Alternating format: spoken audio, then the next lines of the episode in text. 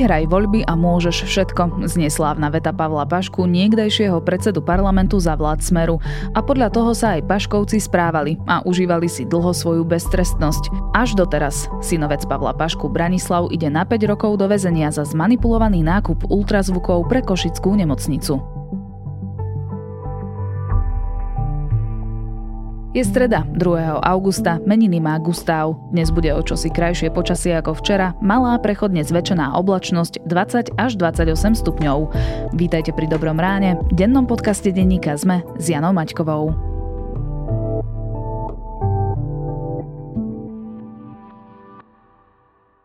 Hľadáte skutočnú funkčnosť, dômyselné využitie priestoru, skvelé jazdné vlastnosti a príjemný vzhľad? To všetko prináša nový meský crossover Ford Puma z edície Trendy. Vyskúšajte Ford Puma s najbohatšou základnou výbavou a teraz aj s bonusom až 5500 eur. K tomu zadarmo predlžená záruka na 5 rokov alebo 120 tisíc kilometrov. Viac na Ford SK.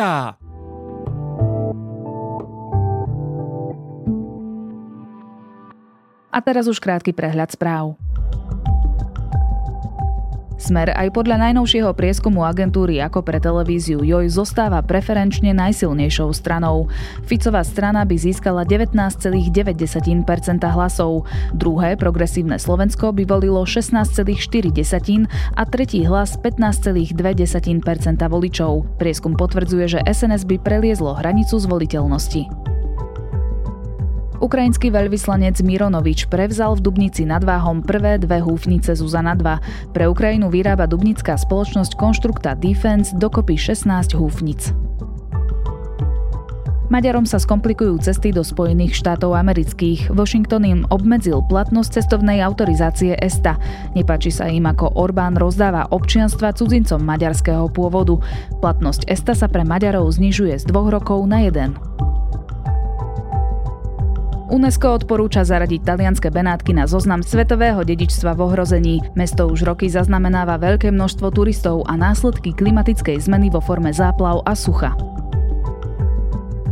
Grécko zvýši pokuty za podpalačstvo z 300 až 5000 eur na 30 tisíc eur a viac, oznámil minister pre klimatickú krízu a civilnú ochranu Vasilis Kikilias. Reagoval tak na správy, že mnoho požiarov bolo založených úmyselne.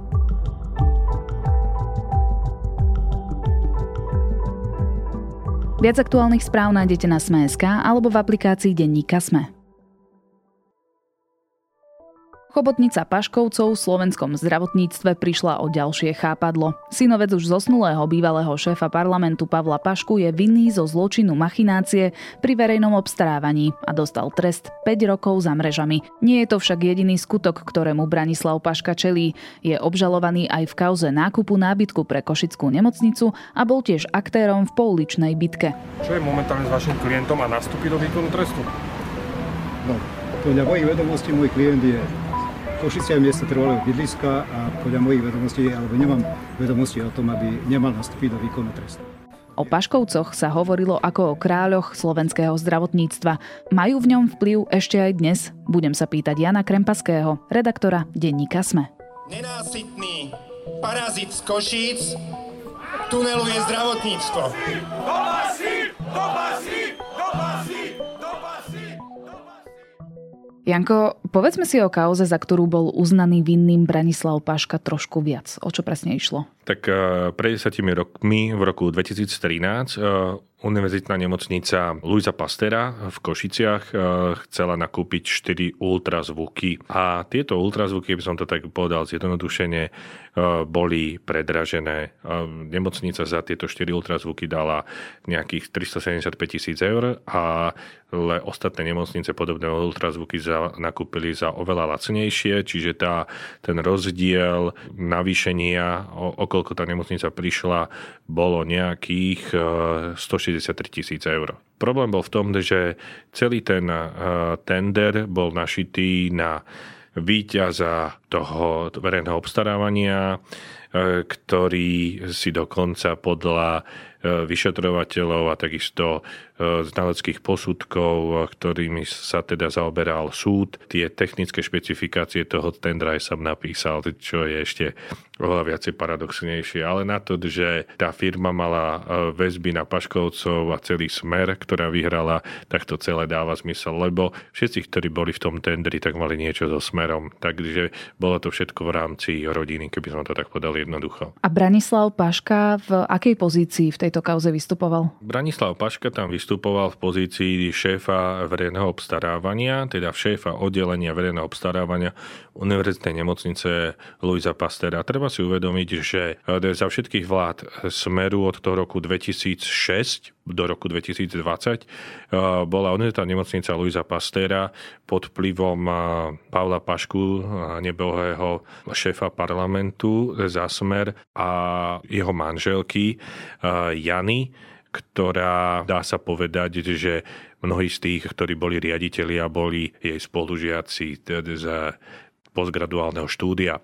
Takže e, táto nemocnica nič nenechávala na náhodu a z toho vyplýva, že aj toto verejné obstarávanie jednoducho išlo pred, e, presne podľa tých nôd, ako e, bola táto skupina naučená konať. Tú pavučinu Paškovcov si ešte podrobnejšie rozoberieme neskôr, ale teda vráťme sa ku tej kauze. Ten tender na ultrazvuky vyhrala spoločnosť Vega MS.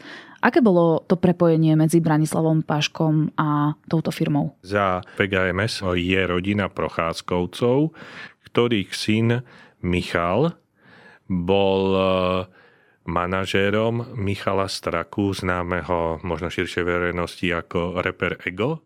A Reper Ego je zaujímavý tým, že bol v správnej rade Piešťanskej nemocnice v roku 2014, keď na nemocnica chcela kúpiť predražené CT za 1,4 milióna eur od Medical Group, na ktorú mal zase väzby Pavol Paška, čiže celé sa to nejakým spôsobom teda uzatvára, čiže aj táto firma, ktorá bola teda exkluzívnym a jediným dodávateľom talianských eh, ultrazvukov, teda bola tá, ktorá nejakým spôsobom mala najväčšie predispozície, aby bola úspešná v tom tendri. Čiže keď to zhrnieme, bol to tender ušitý na mieru jednej konkrétnej firme, ktorá bola príbuzná alebo teda spriateľená s tými, ktorými vyhlasovali ten tender, tak? Áno, presne tak.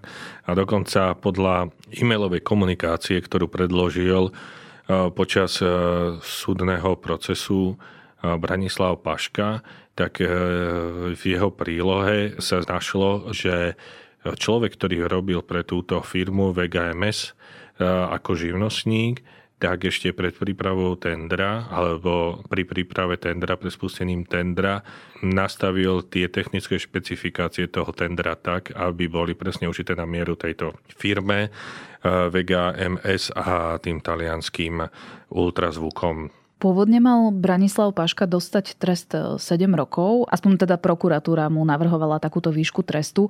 Uznali mu ale 5 rokov. Prečo sa trest znížil nakoniec? Prokurátor e, Vasil Špirko to v útorok po vynesení rozsudku Najvyššieho súdu vysvetloval tým, že ten senát Najvyššieho súdu to odôvodnil tým, že od e, toho spáchania skutku, teda zmanipulovania toho tendra, uplynulo už 10 rokov. No a Vasil Špírko, prokurátor, povedal, že to považuje do určitej miery za polemické, že nemyslí si, že v časová vzdialenosť od vtedy, ako sa skutok stál, by mal mať vplyv na dĺžku trestu. S predchádzajúcim rozsudkom prvého stupňového súdu som bol viac spokojný. Na jednej strane je polemické, či je možné toto zohľadňovať, ale každopádne minimálne je to v rozsahu zákonnej úpravy, keďže ide o mimoriadne zníženie trestu. A čo hovoríte na to, že sa nedostavilo už druhýkrát? Ja myslím, že by to bolo takéto správanie obvinených v konaní na najvyššom súde, kedy sa už rozhoduje v konečnom dôsledku o odvolaní. Paška si ale nevypočul verdikt osobne, pojednávania sa nezúčastnil, takže teraz čo bude následovať? No, myslím si, že vedel, prečo sa nezúčastnil, alebo keby sa zúčastnil dnešného vypočutia, tak pravdepodobne by už priamo putoval do výkonu trestu, ale na to, ako obžalovaný sa nezúčastniť a vypočuť si rozsudok, na to má právo čiže nespravil nič nezákonné. Teraz sú možné dve možnosti, že buď za ním pôjdu a zoberú ho do väzenia, orgány činné v trestnom konaní, alebo mu teda dajú nejaký určitý čas, aby si zosystematizoval veci ešte pred odchodom do výkonu trestu. Takže to zatiaľ nie je úplne jasné. Jeho advokát iba povedal, že jednoducho sa nachádza v Košiciach v sídle alebo v mieste svojho bydliska, takže nevidí nejaký dôvod, prečo by nemal do, na výkon trestu nastúpiť. Alebo prečo by mal ujsť, hej? A prečo by mal ujsť, áno. Uh-huh. Toto ale nie je jediná kauza, ktorá sa s Branislavom Paškom spája, čili dokonca obžalobe aj v ďalšom prípade, ktorý sa týka nákupu nábytku pre Košickú nemocnicu. Synovec zosnulého podpredsedu strany Smer na súde argumentoval, že verejné obstarávanie mala na starosti externá firma. On iba plnil pokyny nadriadených a do nákupu ani nemal ako... E, tam je to v akom procese a o čo vlastne ide? Ten prípad ešte nie je uzavretý, ale tiež je to situácia z, a prípad z roku 2014, keď stále bol Branislav Paška, to bola druhá vláda Roberta Fica, bol stále šéfom oddelenia verejného obstarávania v tej nemocnice Luisa Pastera v Košiciach a tam on nakúpil nábytok za 200 tisíc eur. Len potom šetrením sa zistilo, že ten nábytok bol predražený o 151 tisíc eur, čiže v podstate ten nábytok sa dal kúpiť na miesto 200 tisíc a 49 tisíc. No. Takže to je tiež dosť veľký e, rozdiel finančný, ale táto tá vec ešte teda nie je uzavretá. Za tento prípad mu hrozí trest odňatia slobody na 7 až 12 rokov. Uvidíme teda, ako to nakoniec dopadne.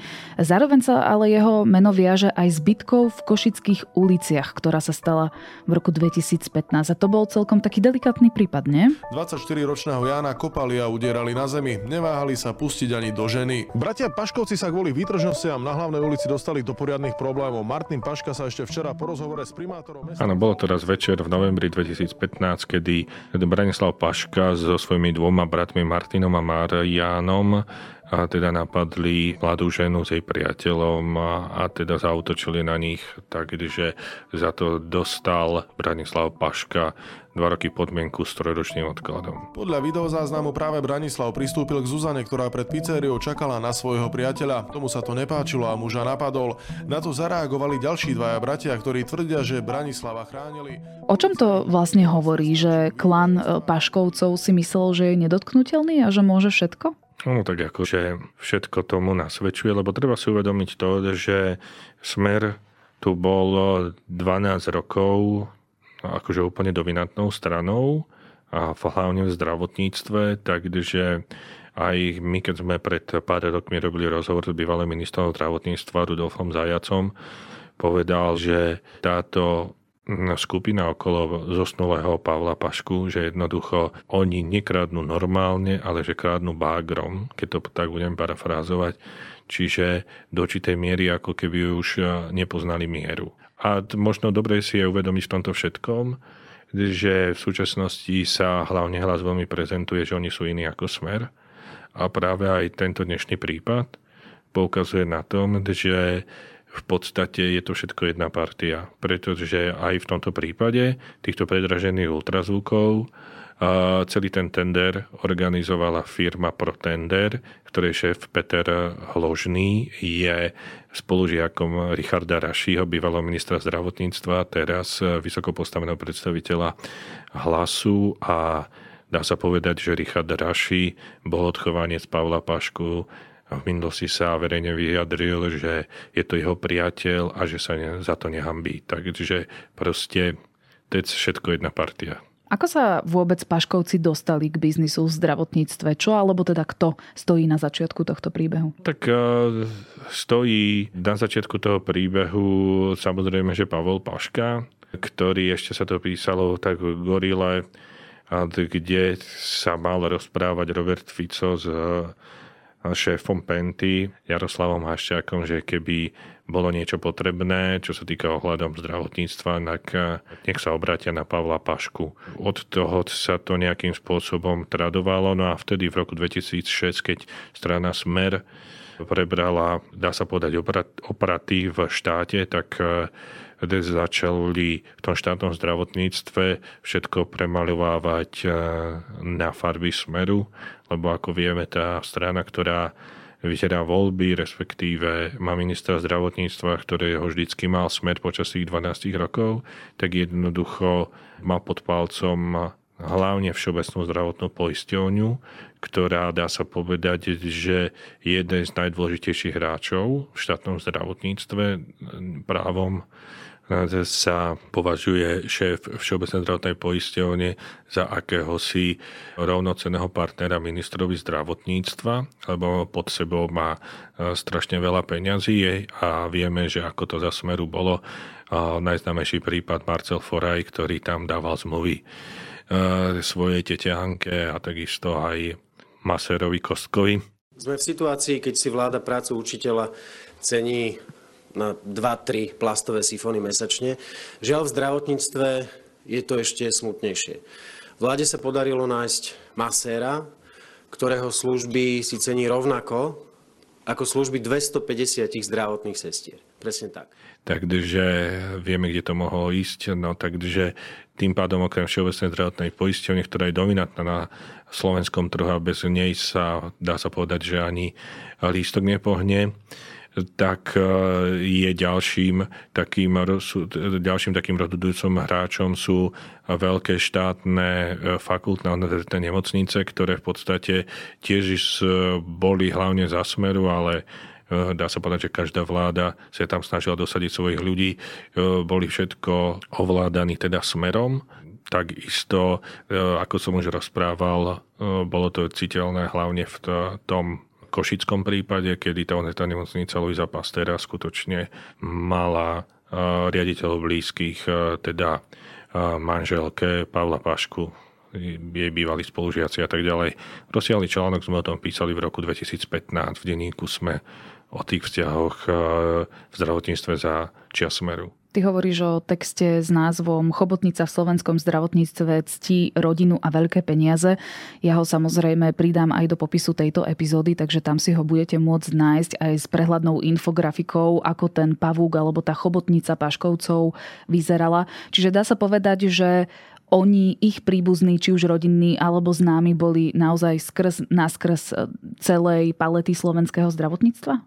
Dá sa tak akože povedať. A ešte môžeme povedať aj to, že napriek verbálnym vyjadreniam Roberta Fica, ktorý rozprával, že má rád finančné skupiny, ktorým tým myslel aj Pentu ako Kozan Voš, tak aj finančné skupiny Penta sa celkom darilo za smeru tých 400 miliónov ten banku si vytvorili práve za Smeru. A Smer vtedy mohol zasiahnuť, pretože ovládal úrad pre dohľad nad zdravotnou starostlivosťou a vôbec nezasiahol. My už sme ju tu spomínali, asi najznámejšiu kauzu, ktorá sa spája s Pavlom Paškom. Bol to teda pokus o predražený nákup piešťanského CT za približne 1,5 milióna eur. Akú v ňom mal úlohu práve Pavel Paška? Ten hlavný motív alebo to spojenie by mohlo byť cez medical group, ktoré, na ktorých mal vplyv. Je pravda, že vtedy, vtedy keď došlo k tomu pokusu o predaj, respektíve kúpu toho CT pre Piešťanskú nemocnicu, tak už oficiálne Pavol Paška tam nemal väzby, ale teda oficiálne nefiguroval v Medical Group. A táto firma chcela vlastne predať to CT. Áno, áno, áno, ale napriek tomu um, ho sám Robert Fico za to odvolal, lebo aj keď oficiálne tam nefungoval, nie sú na to dôkazy, ale nedá sa vylúčiť, že stále na tú firmu mal vplyv. Aj, takže myslím si, že keby tam nebolo nejaké spojenie, hoci oficiálne už nebolo, tak si myslím, že Robert Fico by nedal pokyn, aby nejakým spôsobom odstavil Pavla Pašku a takisto aj, možno si naši poslucháči spomínajú, bola ministerkou zdravotníctva vtedy Zuzana Zvolenská. A tam to možno bol aj troška taký iný, iný spor, alebo bol to možno už posledná kvapka na pretečenie toho povestného kalicha horkosti, lebo tam vtedy prebiehal aj spor o takého princa smeru medzi Robertom Kaliňákom a takisto Pavlom Paškom. No a samozrejme, že Robert Kaliňák z toho vyšiel víťazne, veď si pamätáme, že sa traduje taká historka, keď odstupoval Pavel Paško v Košiciach, tak tam prišiel Robert Kaliňák a keď sa ho jeden z novinárov spýta, že čo tam robí, tak vraj mal povedať, že on je tam dozor. No. Takže to sú také no, prúpovídky, ako by povedali naši bratia Česi. To bol a, ten tak, povestný spor medzi áno, východným a západným áno, krídlom presne, smeru. Presne, takže myslím si, že za tým odvolaním Pavla Pašku vtedy nebolo len teda uh, Piešťanské CT, ale sa mu tam toho nazbieralo viacej.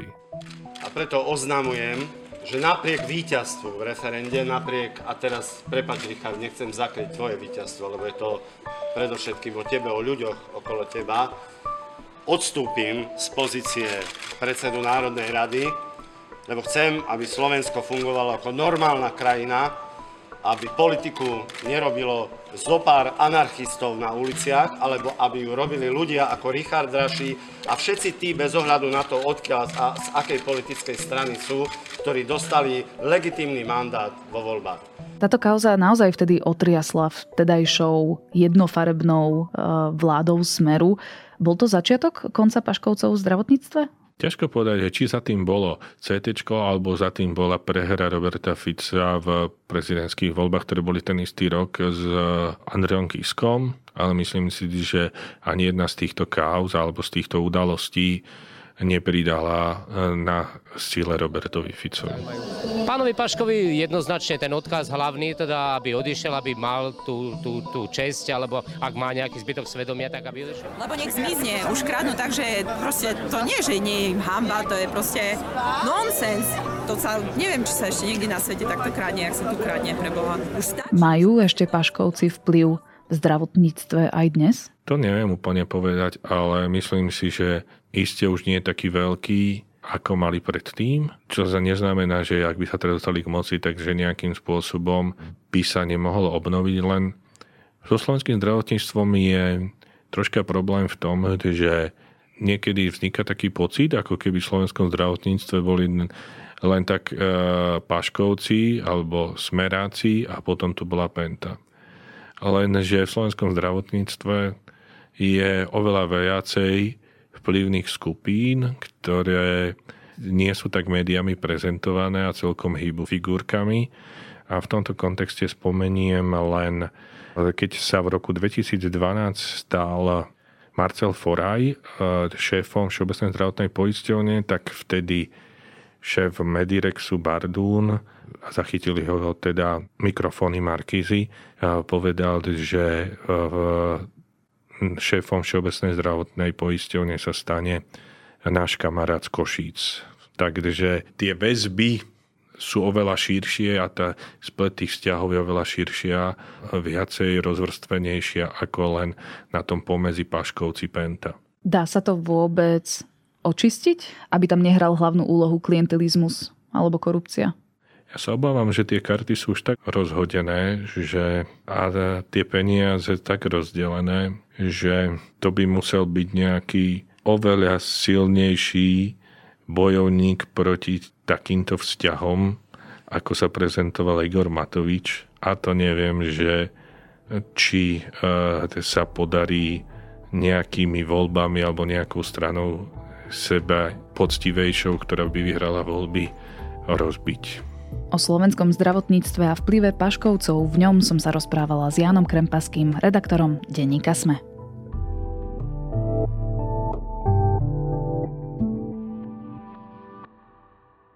Prinášame vám najpočúvanejšie dovolenkové podcasty.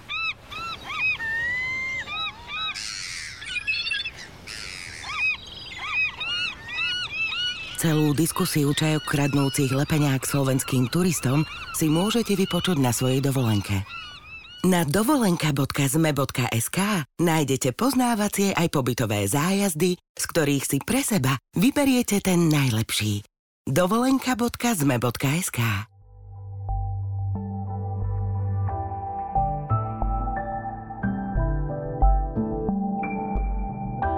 Počuli ste už o freedivingu? Je to šport, pri ktorom sa ponoríte do hĺbky na jeden nádych. Je to extrémna až šialená zábavka, zároveň fascinujúca, na hrane života a smrti. A taký je aj dokument o freedivingu s názvom Najhlbší nádych. Doslova som pri niektorých scénach zatejovala dých, vrelo vám ho odporúčam pozrieť. Dokument Najhlbší nádych nájdete na Netflixe. A nezabudnite, že dnes vychádza aj podcast Zoom a vedatorský podcast. Na dnes je to všetko. Počúvali ste Dobré ráno, denný podcast denníka ZME s Janou Maťkovou. Do počutia opäť zajtra.